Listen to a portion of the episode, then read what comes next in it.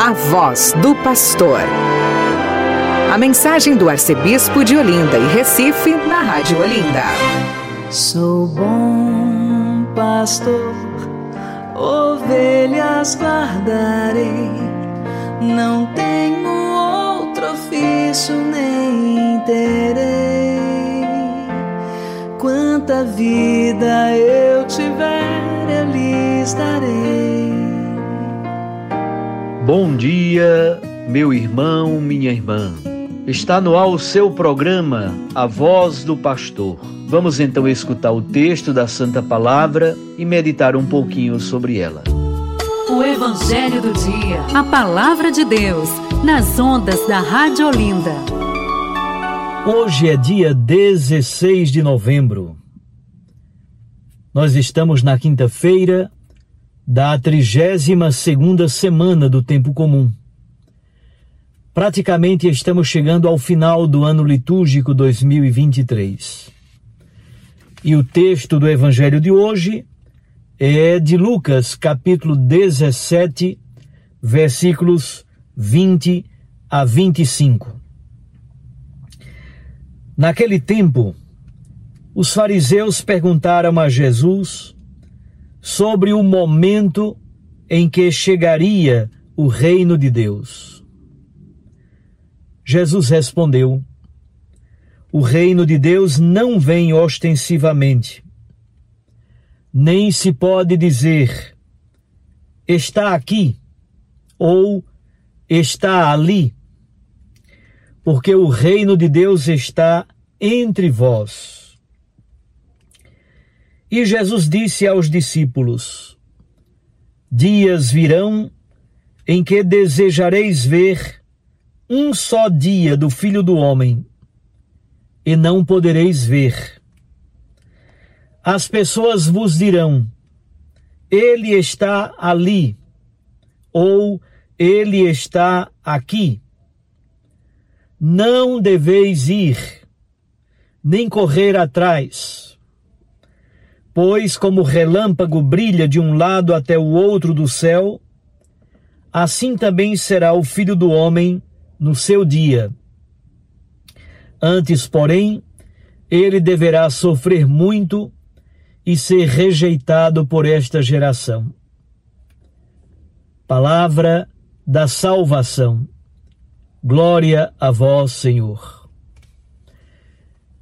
Minhas irmãs e meus irmãos, como vocês percebem, estou gravando este vídeo aqui dentro do carro porque estou em viagem. Mas é um momento de nós refletirmos sobre as duas temáticas que o texto do Evangelho de hoje nos oferece. A primeira temática, a partir da pergunta dos fariseus: Quando será o momento da chegada do reino de Deus. Esse é o primeiro tema. E segundo, quando será o dia da vinda gloriosa do Messias como juiz e senhor da história? A esta pergunta dos fariseus, Jesus responde de modo imensamente belo. O reino de Deus está entre vós. O reino de Deus está dentro de vós. O reino de Deus não é uma realidade ostensiva. Não é algo que alguém possa captar, detectar e dizer está aqui ou está ali. Muitas vezes se pensou nesse reinado de Deus, no reino de Deus, como a expressão do poder e da majestade de Deus na história. Sobretudo se pensou a vinda do Messias como um chefe político e até triunfalista e guerreiro para Israel. Jesus é de uma outra vertente completamente diferente. Não se pode dizer sobre o Messias, na manifestação do seu dia, o dia do Senhor, que é um tema caríssimo aos profetas. Basta que a gente olhe para o profeta Amós, por exemplo, mas vários outros profetas tratam do dia de Adonai, o dia do Senhor, que será um dia de libertação plena para aqueles que são de Deus, que permanecem fiéis ao projeto amoroso de Deus, mas será também um dia de juízo, um dia que revelará a verdade profunda da nossa existência. Aqueles que sempre optaram por Cristo e pelo seu Evangelho participarão plenamente da glória da vinda do Filho do Homem como juiz e senhor da história. Mas o reinado de Deus, ou o reino de Deus, por um lado, é dom, é dom em primeiro lugar. Isto é, é presente amoroso de Deus que deve ser acolhido na fé. Por outro lado, o reino de Deus é também tarefa humana. Nós recebemos o reino como graça, mas precisamos desenvolvê-lo, explicitá-lo, revelá-lo nas nossas vidas cotidianas, nas nossas opções, nas nossas decisões. Por isso, diz Jesus, o reino de Deus não vem ostensivamente. Não é que alguém possa dizer o reino de Deus se concretiza e se expressa nesta realidade tal. O reino de Deus já está entre nós, está dentro de nós, está no meio de nós. As relações humanas devem ser expressão do reino.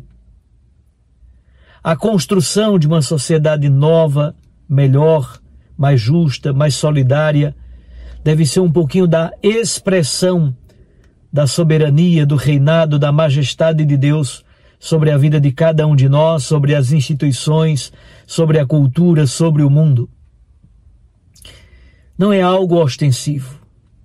Não vai desbancar o reinado de César para tomar conta do poder político do mundo.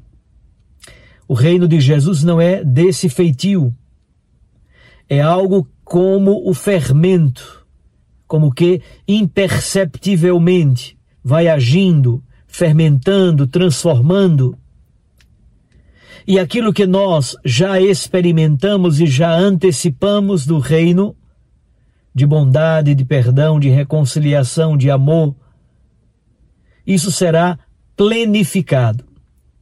E um dia, aqueles que são de Cristo, participaremos desta realidade última, plena e definitiva, a qual nós chamamos céu. A grande tarefa nossa dos cristãos é explicitar a presença do reino que já está entre nós, no meio de nossas comunidades eclesiais, em tantas coisas pequeninas, simples. Realmente, nas coisas muito simples que acontecem em nossas comunidades eclesiais ou até para além delas. O reino de Deus não é propriedade particular de nenhuma igreja, de nenhuma denominação cristã, de nenhuma pessoa, mesmo que tenha função e cargos. Não. O Espírito Santo tem uma liberdade profunda, é livre, e assim o reino de Deus se expressa, e aqueles que têm a sensibilidade de percebê-lo, de acolhê-lo e de fazê-lo frutificar, estes participam plenamente da glória e da bênção do reino. Quando virá o Messias, não sabemos. E não adianta correr atrás e, dizer ele aqui ou ele ali, vamos atrás dele. Há muitos falsos Messias e muitos falsos profetas pelo mundo. A realidade da presença do Filho do Homem, que virá como juiz e senhor da história, nos receberá a todos com alguma surpresa.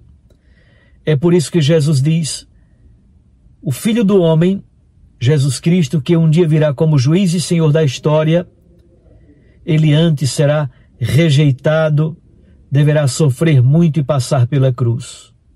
A manifestação da glória de Deus, a manifestação da majestade e da glória de Cristo, passa necessariamente pela experiência da cruz, da dor, da morte, da sepultura, mas também da ressurreição e da vida nova.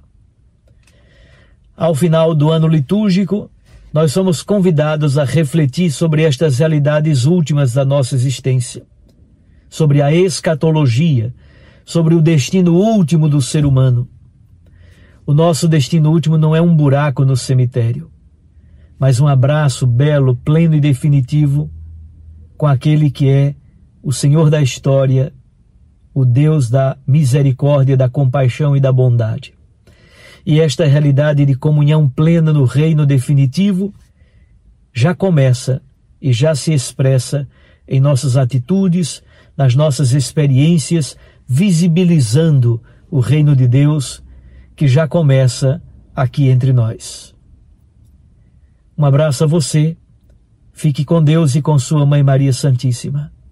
Seja também você testemunha do Reino. Eu os abençoo. Em nome do Pai, do Filho e do Espírito Santo. Amém. Sou bom pastor, ovelhas guardarei.